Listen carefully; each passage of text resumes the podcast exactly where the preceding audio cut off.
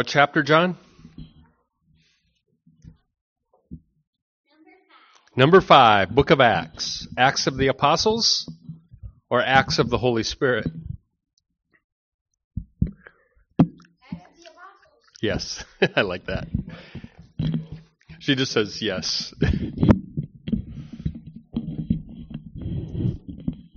There we go. Is that better? Jim, you got me tonight? Loud and clear. I can be louder. Okay. Ooh. You got a suntan when you were out in California. Were you at the beach? No beach, huh? You weren't.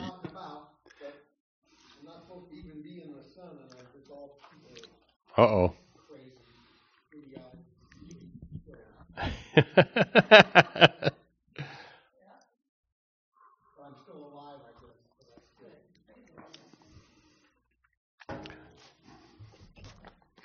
All right. Acts chapter 5, and let's go ahead and pray.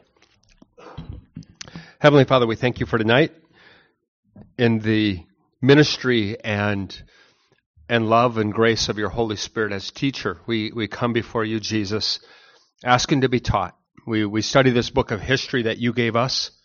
Uh, thank you. Thank you for the record of, of what happened in the beginning. Help us to grow in understanding and wisdom, knowledge, uh, counsel, Lord, uh, of you. As we seek you, as we seek to live for you in our day, uh, pray that you would work in us the very the very truth. Uh, Lord, change us in, in the things where the Spirit uh, reveals and the things you want to teach that we can be more and more like Jesus. And this we pray in Jesus' name. Amen. Amen. All right. Acts 5.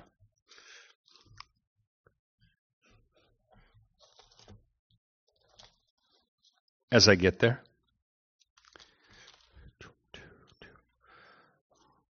Okay, for fun, we're in Acts 5, right? We left off in 4, and this is the fun part, I believe. Uh, we tie this together. Uh, in the beginning, in the days in which uh, the church was really threatened, right? That it, we have to understand it did not take very long in the outpouring of the Holy Spirit, in the uh, work of salvation of the Holy Spirit. That's God's work, right? Salvation is God's working. Man does not do that.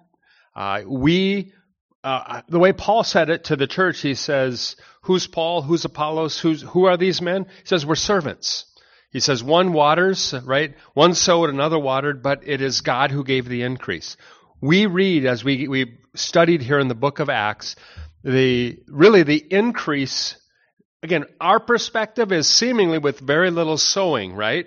Very little watering. However, Jesus himself had been on the earth for three years ministering and the truth and living out the, the gospel of Jesus Christ. The resurrection from the dead was right in your face, if you will.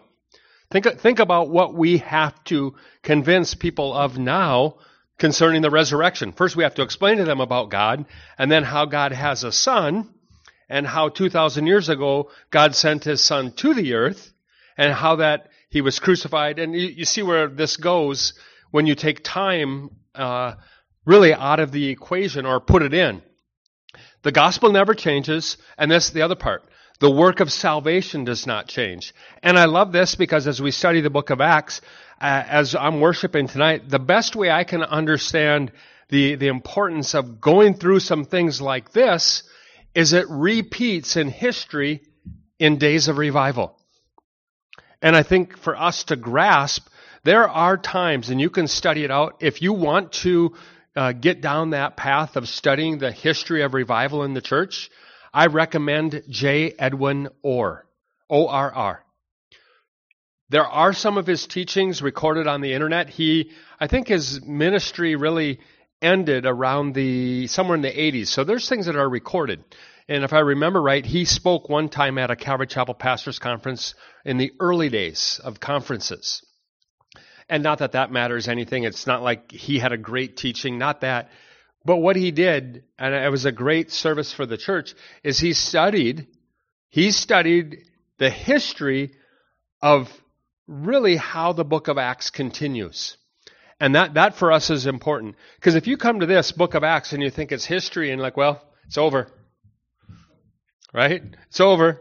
It, then we'd end up with things we see out there the way some churches operate saying there are no gifts of the Spirit for today. The, the work of the Holy Spirit regards to the miracles. There are no more miracles. They ceased.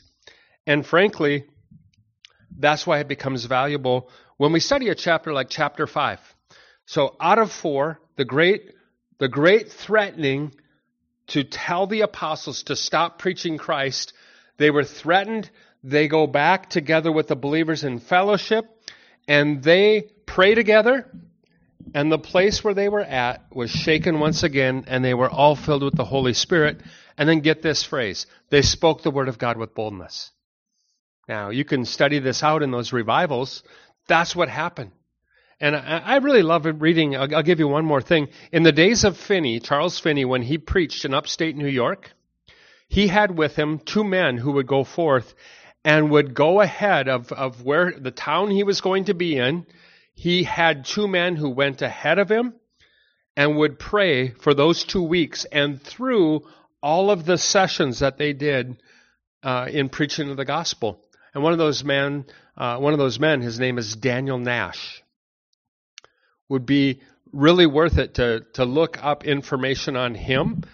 And I'll, I'll be I'll be very honest with you, hard to find. A man who poured out his life in prayer for a short period of time and had amazing. Charles Finney had amazing results. People would come to Finney's meetings with testimonies like this we were home in our house and we came under this great conviction that we needed to get right with God. So I went out to the to the to the to the barn and got the trailer and hooked up the horses and we came into town and we found we found this happening and seemingly from no influence by any other person and that's why I like what I ask, ask you tonight Acts of the Holy Spirit or Acts of the Apostles? Well, it was the works of Jesus continuing in the church by the power of the Holy Spirit.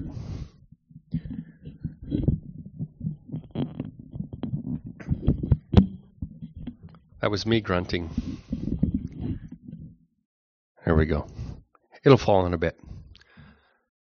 So, what happened in those days when they spoke the word of God with boldness?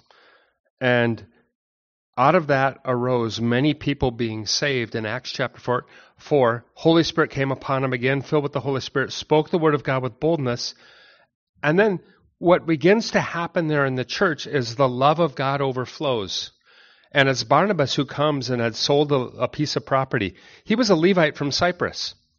Holy Spirit came upon the church. I, I don't know if he was there for Passover when Jesus was crucified and stayed into Pentecost, or if he came up for Pentecost and was there when the Holy Spirit was poured out. But Barnabas, we were introduced to him as the son of encouragement. And he sold some property. He gave it all. He, he, again, you catch this. He gave everything that he had unto the Lord and the, and laid it at the apostles' feet. Now, out of that comes chapter 5.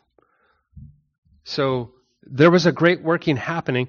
And I think chapter 5 is important because just as I talk about upstate New York, days of revival, early 1900s, great, great history. Days of, of Finney, you know, Daniel Nash praying together. The other guy's name is Evan, and I can never remember his last name who would pray from time to time with Daniel Nash. Out of the Great Awakening in upstate New York arose probably uh, the biggest cult, or two of the biggest cults that we now have. Present day, two of the biggest cults, and one of them that arises out of that is the Church of the Latter day Saints, Church of Mormon, the Latter day Saints. That is the working of Satan after the work of God that took place. 80% of the people who who believed and received the gospel in Finney's days where he would go out, 80% continued. Those are unheard of numbers. That's the work of the Holy Spirit. And the other one that arose out of that, I believe, was the Jehovah's Witnesses. Also arose out of that same time period.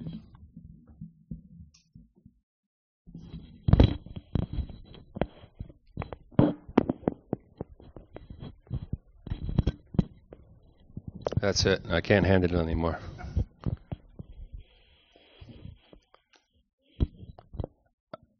I'm broken. I'm not I'm not resisting God. I'm broken. Okay. So we come to chapter 5 in these days, and it says in verse 1 a certain man named Ananias with Sapphira his wife sold a possession. And he kept back part of the proceeds his wife also being aware of it, and brought a certain part, laid it at the apostles' feet. But Peter said, Ananias, why has Satan filled your heart to lie to the Holy Spirit and to keep back part of the price of the land for yourself? Now, here's a quote. Again, and I, I, I encourage you. Uh, this to me is a personal touch from Pastor Chuck to all the Calvary Chapel pastors. His commentary on the book of Acts. And uh, whatever you do with that, that's up to you. You're, none of you are Calvary Chapel pastors, right? So I take it to heart. But when I share this with you, okay, this is important for me because I, I don't want to miss this because if, if we're honest, Calvary Chapel was birthed in days of revival. And when you come to know, understand Book of Acts, power of God, I, I, I don't know many times, and certainly not anywhere recorded in, in, in the church, that the Holy Spirit you know, that Holy Spirit did this with Ananias and Sapphira. But look, look at the context in which it comes. And here's the quote. Whenever God is at work, you can expect Satan to try to fight it. That's not a surprise. Now, this is the context of Acts 4 and 5. So, Satan's at work trying to stop through the persecution, threatening of the Jewish religious leaders to get this work of salvation to stop. That didn't work so well because what do we read in Acts 4? They were praising and glorifying God, and then more outpouring of the Holy Spirit, more Word of God with boldness, more giving, more laying down of lives, more people come and say, I'm going to serve the Lord. And so now another technique. What is a surprise is that he so often tries to fight us from within the church instead of without. Opposition to God's work often comes from religious circles rather than secular. Now, I think it's good for us to note that what happened in Acts chapter 4, it was the gift of giving. Not required. Nobody said you sell everything you have and give it to the church. Now, think of how people complain today about tithing in church and then they say, well, it's not even written in the New Testament, and and I I mean they just I ten percent I I don't know if Christians are supposed to do that or not, or that's Old Testament stuff. And really, it'd be nice to just say, what? Well, then let's go New Testament. Sell everything you have, come and lay it at the feet of the apostles, and come and serve Jesus Christ. I'm pretty sure the ten percent wouldn't sound so bad at that point. So you you have in the context of the way it even comes into English, but a certain man. Right? So this is a contrast to the son of encouragement, Barnabas, who gave everything in his life. So the church had just been through a severe trial, an outward threat, promise of persecution if they did not stop. If they didn't stop preaching Jesus. Now, take note, how was that overcome? Okay, think of days of Nehemiah, right? What did they do in the days of Nehemiah when the attack came from without, the threats, to stop building the wall. That was the work in Nehemiah's day. Well, Nehemiah did not respond to their threats. However, if you read closely, what did he do? He continued the work as he entrusted and prayed unto God. They prepared themselves, right? They, they carried weapons. Now, you do realize the shooting in Ames this week? Did anybody pay attention? There was a shooting at a, at a Baptist church in Ames, Iowa. Three people killed. The murderer killed himself after he killed two women in the church parking lot. Oh, it's overshadowed, wasn't it? Over all the other stuff that the world wants to talk about. So, what do we need to do now? Many times in church, we protect ourselves, and then, right, you protect yourself, and you continue to, like Nehemiah did, you pray. What was overcome or how they overcome the attack from without? By prayer. By prayer. So now, as this comes forth, here Satan actually, his attempt to destroy the church fails from without. Now he tries a tactic to destroy it from within. And if you study church history, uh, you'll find out this one truth. The church has always thrived in persecution. It thrives. However, when it loses its, uh, most of the time in church history, when it loses its effectiveness, it's because of internal impurity. Sometimes the greatest danger a church can experience is this word called success. I remember early Calvary Chapel pastors conferences for me, 2003, 4, 5, right in there. One of the first ones, Chuck stands up, turns to the book of Galatians.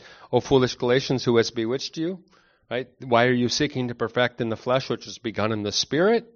And then he would turn around to exhort all the men there to continue in the spirit. I have discovered over time that more, more have suffered loss of everything in the ministry at the hands of this thing called success rather than what we normally would term as seeming failure. So here we find it that if you look at it closely, the mistake of Ananias and Sapphira was believing they could lie to the Holy Spirit. Right? And and this I think this is a wonderful understanding for us that the Holy Spirit is a person. You don't you don't lie to a force, do you? You don't lie to I mean, try to lie to electricity. It's not going to respond to you, is it? You you think of a force like that. But this uh, this lying and deceiving, it's a serious threat in the church. And again, if we're honest, that's a serious threat even today.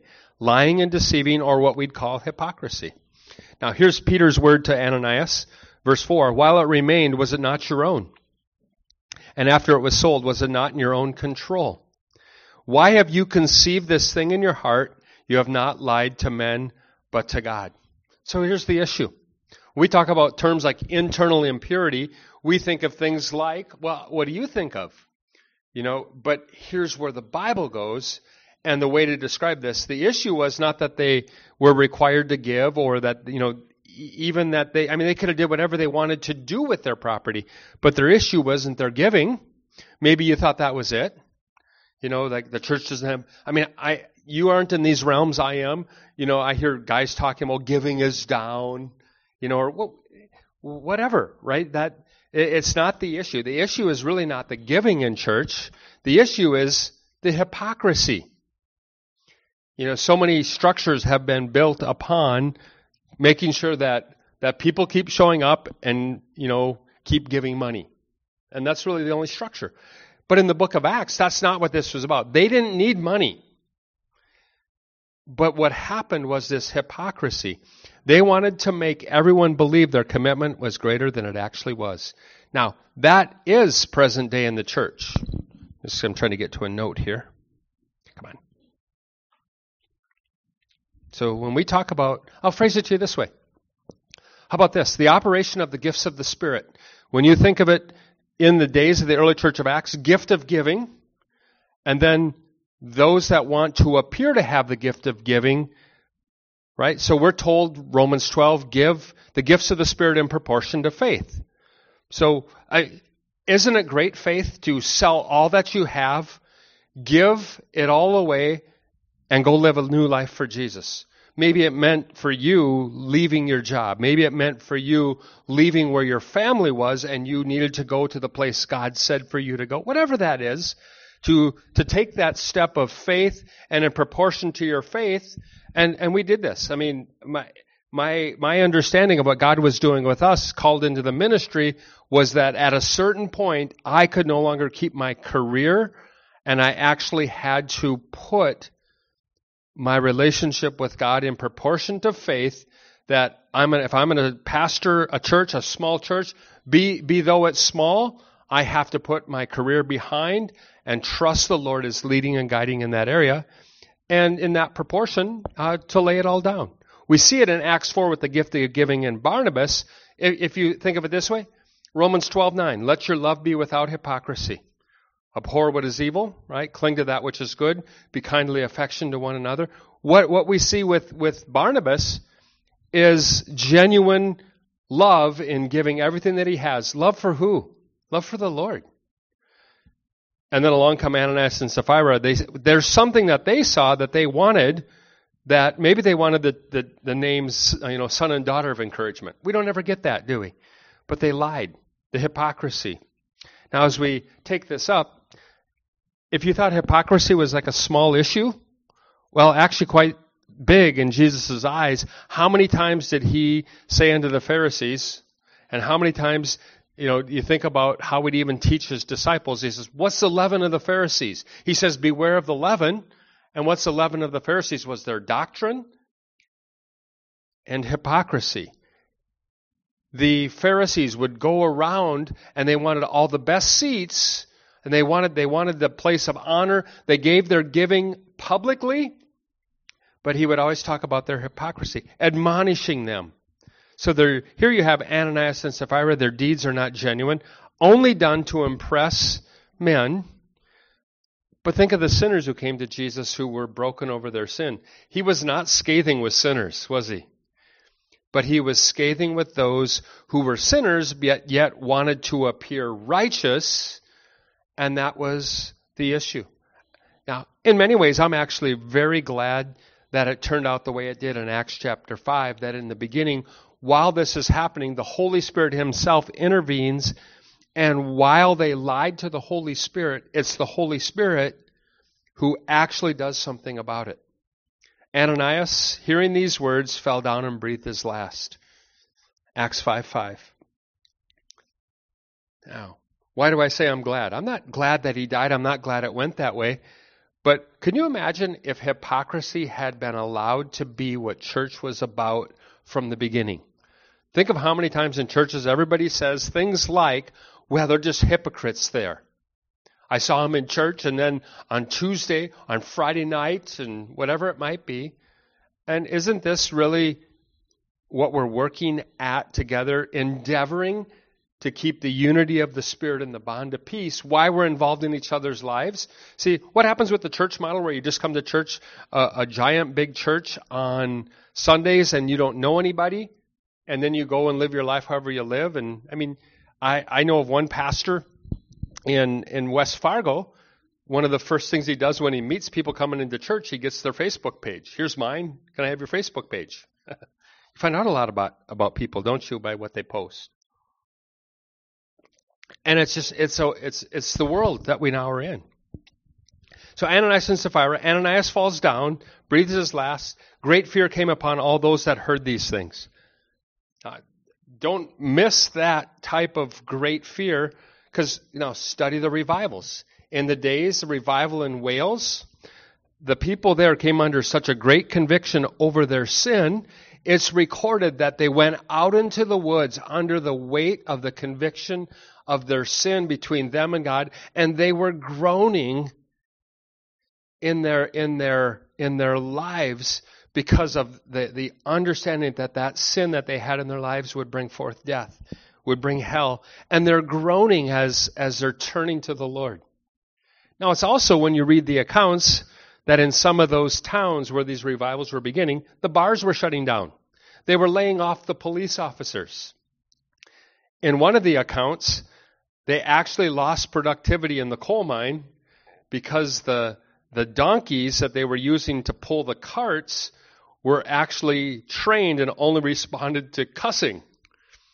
So now that the men got saved in the mines, they, the, the donkeys actually didn't know how to respond to normal commands. And so for a, a time, productivity dipped until they could retrain the donkeys. That type of revival that type of purity, that type of Holy Spirit presence that you don't need an outside person to make things right in your heart.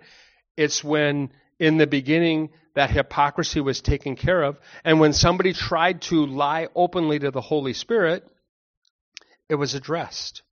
So the young men arise, wrap him up, carry him out, and buried him. Satan's first endeavor to invade the, invade the church was with hypocrisy.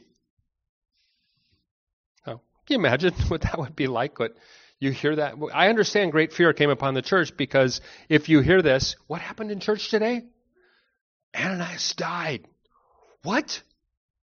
He just gave all that? What happened? And can you imagine how quickly everybody, no way. Just that power and presence of the Holy Spirit. Three hours later, his wife comes in, verse 7. She, had, she didn't know what happened unto her husband. Peter answers her and said, What'd you sell it for? How much? Right? Tell me whether you sold the land for so much.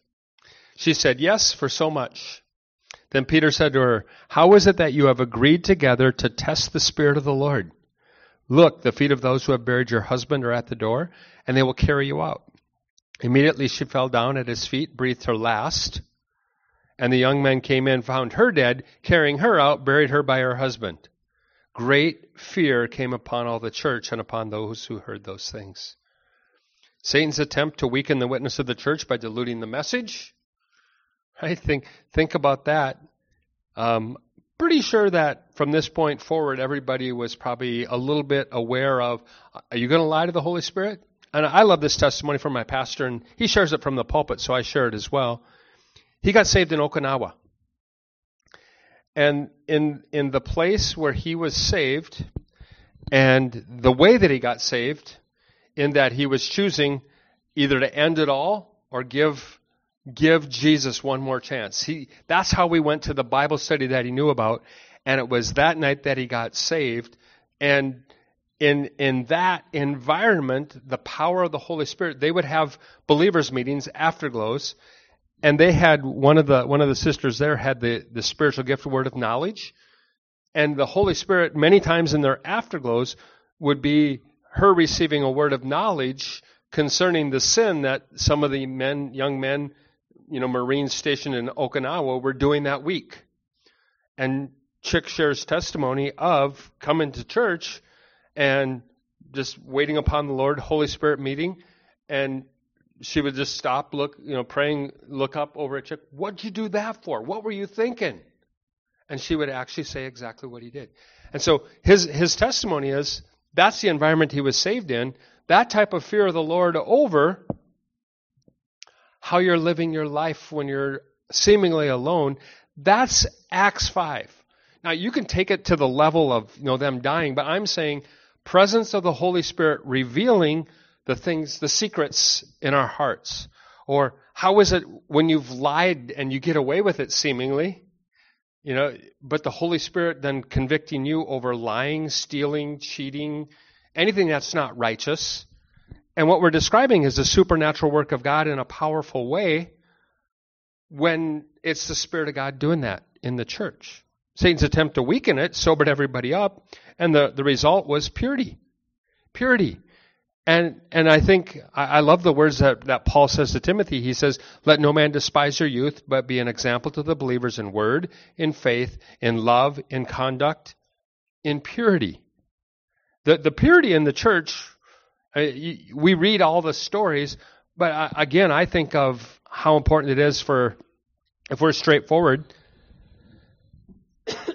really the message of the church has been greatly diluted because, well, frankly, um, the purity and power really isn't in the church. Now, if you look at verse 12, we, we, we, get through with Ananias and Sapphira and then see the result. So just like chapter 4, when they're threatened, Spirit comes upon them through prayer, they're delivered, Holy Spirit comes upon them, and, and more work is done. When they're, when they are purified and great fear comes upon the church, by the hands of the apostles, through the hands of the apostles, many signs and wonders were done among the people what happens when that when that is a fearful thing like you know what happened when you lied to the holy spirit then the holy spirit does more working in power to bring forth salvation it says signs and wonders were done among the people and they were all together in one accord in Solomon's porch. So up until this time, they were meeting in a room. Now they are out open publicly and they're preaching Christ, and signs and wonders are happening. So you see the increasing working through this really power of the Holy Spirit to bring forth the purity. It says not yet not none of the rest dare join them, but the people esteem them highly. Now, At some point, you have to make a decision when you're reading the book of Acts. That you're reading this, and this is my decision. When I read the book of Acts, I'm yearning for the same power of God to be at work. I, I'm not one of those guys who, uh, this time around, I guess it's just all over. You know, and, and I think when we read of the signs and wonders that they experienced, and uh, it's legitimate, we say unto God, where are the signs and wonders that we read about? And so look at how the church has tried to produce those through various wranglings, tactics, ministries, uh, trying to stir up some sort of activity in the church. They try to create this. But here's, uh, here's the take that I, I believe we learned from Acts 5. There's a direct relationship between purity in the church and the power of God. That's why I reference Wales. That's why I reference these revivals, because it was not just people, you know, coming to a weekend crusade. That's the terms they were called, or now we don't call them crusades anymore, do we? What do we call them? Because crusades got a bad connotation. So we call them festivals or whatever we, we term them. But what happened in the beginning, every place where the Holy Spirit's poured out, there, there's a purity that comes through. There is a getting right with God. And the direct relationship to this power really is, is damaged by hypocrisy. It's a horrible evil. When's the last time you heard a sermon about hypocrisy? And just said how horrible and evil it is for us to lie to one another, making people think we're something we're not, and or making making people think we're walking in power and purity, but yet there's nothing there. Now, in that direct relationship, 14 describes the power, describes what happened out of that, that mighty outpouring is believers were increasingly added to the Lord. Multitudes, both men and women. Not multitudes coming to church service, not multitudes coming from one church to another. And and this is what Pastor Chuck's thought out of this, and I this is this is important for us. He says it this way: I'm convinced that when a church has become what God wants the church to be, then the Lord will do for the church what He's longing to do. And this is that forming together that we would have a relationship with the Holy Spirit to do to be those things that he wants us to be. However, today most church things go around and I get I still get invited to them, I've never gone to church growth program conferences. That's the big thing. Now, I would say years ago, uh, I would probably get invited to about 40 of those a year. Through email, sending out church growth programs, try this, do that. And it seems like in order to do that now, many churches have been willing to compromise the gospel in order to draw more people. Think of the, think of the Willow Creek seeker sensitive model. It's designed to bring people in so then they do not talk about the sinfulness in very specific things.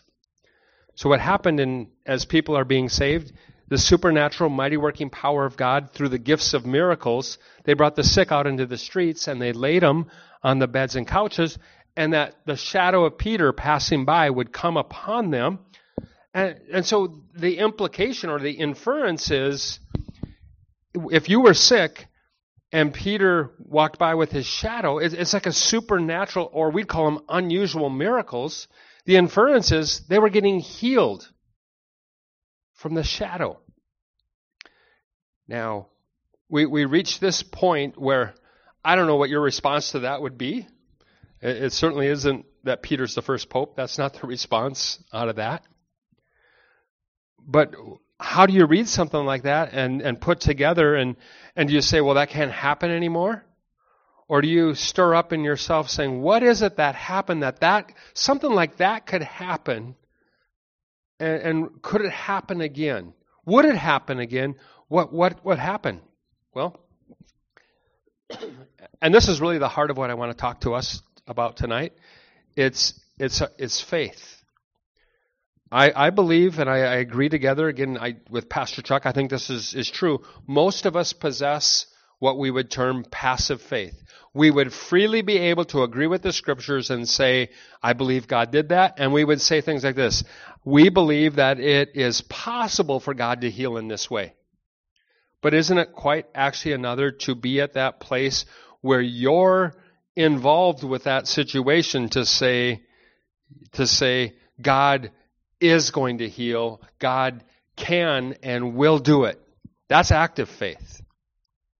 Now, you know how subtle it is?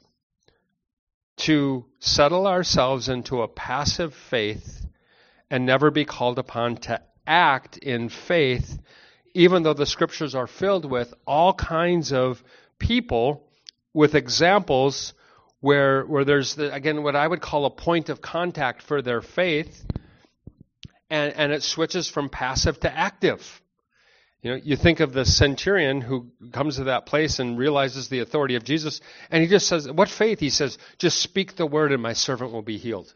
You don't need to come into my house. It went from, I need to get to Jesus so my servant can be healed, because I, I believe Jesus can do this, to when he sees Jesus, he, and I don't know if he saw some miracle happen, but he comes to that place and, he, and then now it's active and he just says, Jesus, speak the word. Or the woman who had the flow of blood for 12 years coming through, and that's active. She's like, I just need to touch him. Uh, it's recorded in the book of Acts as in the future from where this at. So Peter's shadow casts upon them. There's nothing in Peter's shadow, but there was an active faith that there was so many miracles going on. So and, and maybe it was difficult to get close. That that they it's like there was this active faith. It's like the Holy Spirit is healing, and I believe that that this will happen. So they like, I got to get there. So there's a point of contact. Pastor Chuck always shares a story about a woman who wanted the wanted the baptism with the Holy Spirit, wanted the gift of tongues, but always in in her intellect was I, I don't I don't I don't know how to do this. I believe God can do this, but she was very passive in the faith. And one day, when they were waiting upon the Lord, the the air handling system, the HVAC, kicked in. I don't know if it was heat or cool, and she heard the sound of the furnace, and it, it, was like loud, and and it started to sound like wind, and she started saying, "It's the it's the rushing mighty wind! It's the rushing mighty mighty wind!" It was actually the furnace. Now it's not the furnace that filled her, but it was the Holy Spirit that filled her. The furnace was the point of contact that she actually believed. So she went from passive faith to active faith. And guess what? The moment she thought that that, that was actually the Holy Spirit filling the room, she received the gift of tongues and was baptized with the Holy Spirit. Now, this is a strange thing for us. When you read in Acts 5, it's a strange thing. It is a strange thing for the Holy Spirit to have two people drop dead in church service. Right? That is a strange occurrence. But likewise, these mighty signs, wonders, power, miracles that continued, the, the shadow passing by, it isn't about Peter's shadow. You can't replicate that. You don't set up at a time of day, we only do ministry now when the shadow can be cast upon the sick, and none of that stuff. But there was a point of contact. Now, I think it comes down to this act of faith. We have instructions in the scripture. If, if any of you are sick, you call for the elders. They anoint you with oil. They lay hands on, pray for you. James says that that prayer of faith, anointing with oil in the name of the Lord, the prayer of faith will save the sick. That word for sick there is someone who is in bed who is not getting up. This isn't, this isn't someone's just having a bad cold. This is, this person in bed is going to die unless this prayer of faith saves them. That's active faith. It's when we switch from right? Passive faith to active faith. Now, I have, I have a testimony of this, and and uh, we would do pastors' meetings in the three state, four state area North Dakota, South Dakota, Minnesota, Iowa. About once a year, we'd get together, travel places. It would just travel around. We'd go. And I went with my pastor one time down to Cherokee, Iowa. And we, we took a time after meeting together and just meeting some of the, the guys. Um, I, this is way back. Um, uh, Calvary Chapel of the Raccoon uh, River Valley. Remember, we went down to Iowa to that meeting. Some of those other guys were there. Uh, what was his name? Not Dwayne. Carson's his last name. Anyway, just reminiscing there. And we were we were there waiting upon the Lord, and eyes closed and, and uh, waiting upon the Holy Spirit. And this is the first time my pastor had his oil in his pocket. He anointed my forehead with oil, and I, I began to prophesy because I, I it's like I believed when he put the oil on my head that that the Holy Spirit gave me a gift right on the spot. That's the first time I experienced going to what I would call active faith. Now I've exercised that since then from when you're in a service and we're waiting for the Holy Spirit and you have something gift of the Spirit that you're to operate in. Okay? And I've experienced this where I think I need to say, say something, and then uh, just about the time they're wrapping up, because I was, should I say it, not say it, and then I blurted out, and and then nobody heard me, and uh, well, I, I was embarrassed that I said anything. I've had those experiences too. But then there's another times where where I'm there waiting upon the Lord. And it's like I know I'm most definitely filled. The Holy Spirit filled me right now, and He has, is saying this, and then I have a word of exhortation for those that are there. Active faith. So what happened in those days? That this brought a multitude from the surrounding cities to Jerusalem. This report of people getting healed, bringing the sick people, those that were tormented by clean spirits, and look at the end of 16. They were all healed. And you know what I really like reading about the revivals? The supernatural working power of God through the active faith of the believing that the Spirit of God was doing these things, and He was. And it increases more and more of the works. so, in the context, God preserved the purity of the church. With that purity came marvelous power. And what, what happens? The Word of God spread. They were all healed. So, unusual chapter. We should be like, uh, never before, like the Holy Spirit killed some people, preserving the purity. Unusual. Holy Spirit did unusual miracles, and then everybody, everybody was being healed. When's the last time you heard something like that? We're so passive in our faith with the gift of healing. Do you understand this? We even pray things like, God, you are able, and if today, if it's your will, we're so passive with the gift of healing because I think the gift of healing takes active faith. And I think the gift of healing is rare because of man taking glory for it. So, what do we usually find? We usually find prayers that are prayed like, Well, Lord, if you want to do this tonight. And that's passive faith. So, we learn from this only if the church had the, that kind of power reading in Acts 5 today, what an impact we could make on our communities. Our, you imagine everybody coming and getting healed? Well, here's Chuck's theory on what's preventing that mighty working power. First one he names is corruption.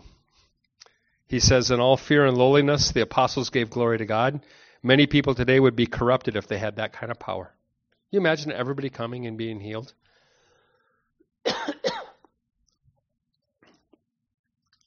Here's another one lack of priority. Um, what were the apostles doing in those early days? What were they giving themselves to do all the time? They gave themselves to the Word of God and prayer. How many hours do you pray a day? Are you are you or study your Word? How much are you in the Word praying, asking the Holy Spirit? Are you doing that all day long? Okay, you see where this is at. In days of revival, what happens? There are prayer meetings that last for hours. You, you catch this. But now today the priority is, okay, we'll go this long and then we've got to get home and do this. We got these other things to do. And then the many distractions of the preoccupation. So it's not to say that God can't work in the modern environment, but the elements of purity and, and commitment are missing. Um, forget the guy's name who wrote. He he he wrote "Why Revival Tarries." It's an inter- interesting take. And you know what his theory is? Why revival tarries is because there's no one willing to pray and wait and seek the Lord in that way and put off everything of the world in order to have this happen. Ravenhill, Leonard Ravenhill. Now, it's not like he's a sound guy. Now, I think he landed with really in the group of the false prophets down in Kansas City with, with them. So I'm not like recommending everything he did, but in his old days he had this soundness, and he was one of the first guys identifying, and I'll say it this way entertainment. You realize how entertainment has swept through the church as well as the world? There is Christian entertainment, specifically designed to entertain Christians with Christian things, but it's a complete distraction. Now, so we wrap up tonight, in those days, it even says that the high priest rose up and all that were with him the sect of the Sadducees, and they were filled with indignation. So back to that tactic of, of the outside getting so angry that now the anger and indignation rises up from the Sadducees. And it says in 18, they lay their hands on the apostles and put them in the common prison. They were not going to sit idly by while everybody was, I mean, they're now publicly meeting. All these miracles are happening. People are coming and flooding Jerusalem and they're not going to let it happen. They put him in the common prison. At night, the angel of the Lord opened the prison doors, brought them out, and said, Go stand in the temple and speak to the people all the words of this life. And if you take nothing else away tonight, take that away. That we have been given the words of life. It's the same way that Jesus describes I, I have come that they may have life and they may have it more abundantly. Now, what really happens for us in the church is we settle into, I guess this is the way it's going to be, daily life, tasks, work. You know, we, we, we can become so weighed down by the daily life. But this is why we come to church. This is why we, this is why we, why we do afterglows. This is why why we get together. This is why we pray, we seek the Lord. Why we go out and do things together is because we believe in this mighty working power of God that, that we would get out of our daily lives and be able to live for the Lord and do those things and then find that in our daily lives our attention changes to Lord what do you want to do Lord would you save my neighbor you, I've been there like you just focused in on what I got to get done, what's happening today. And we find that in all that opposition, they were told to go and speak the words of this life. They heard that. They entered the temple early in the morning and taught. The high priest and those with them came and called the council together. They got all the elders together. And as they did that, they, they sent word down to the prison to have them brought out. Verse 21 and we know what happens. They go there and they find the doors locked and shut. Everything's standing securely, but they're not there. And like, what happened? Now, here we have an approach, and uh, it's really where I leave off tonight. Is like we have before us in the words of this life to go forth and declare this, even if you do it on your own personal level, to to make it your personal work by the power of the Holy Spirit to share the gospel of Jesus Christ with people that you meet, and that person doesn't like it or they don't like it, and, and going, and, and maybe they say all kinds of things. What we find happens is the Holy Spirit is insistent and says, You go and continue to speak the words of this life. They go right back to it. They're arrested, and the Holy Spirit gets them out of prison, puts them right back to the work. I love what happened for the Apostle Paul. Iconia, Lystra, Derbe. Was, was it Lystra or Derbe where he was stoned, drug out of the city and stoned? Right? And what happens when he comes to? Gets back up, goes right back into the city.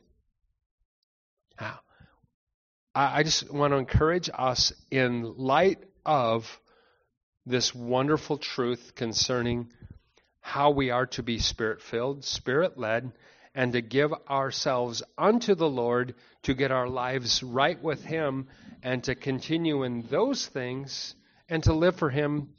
Uh, is, is there more or less distraction now in the world? I think the distractions are more accessible now.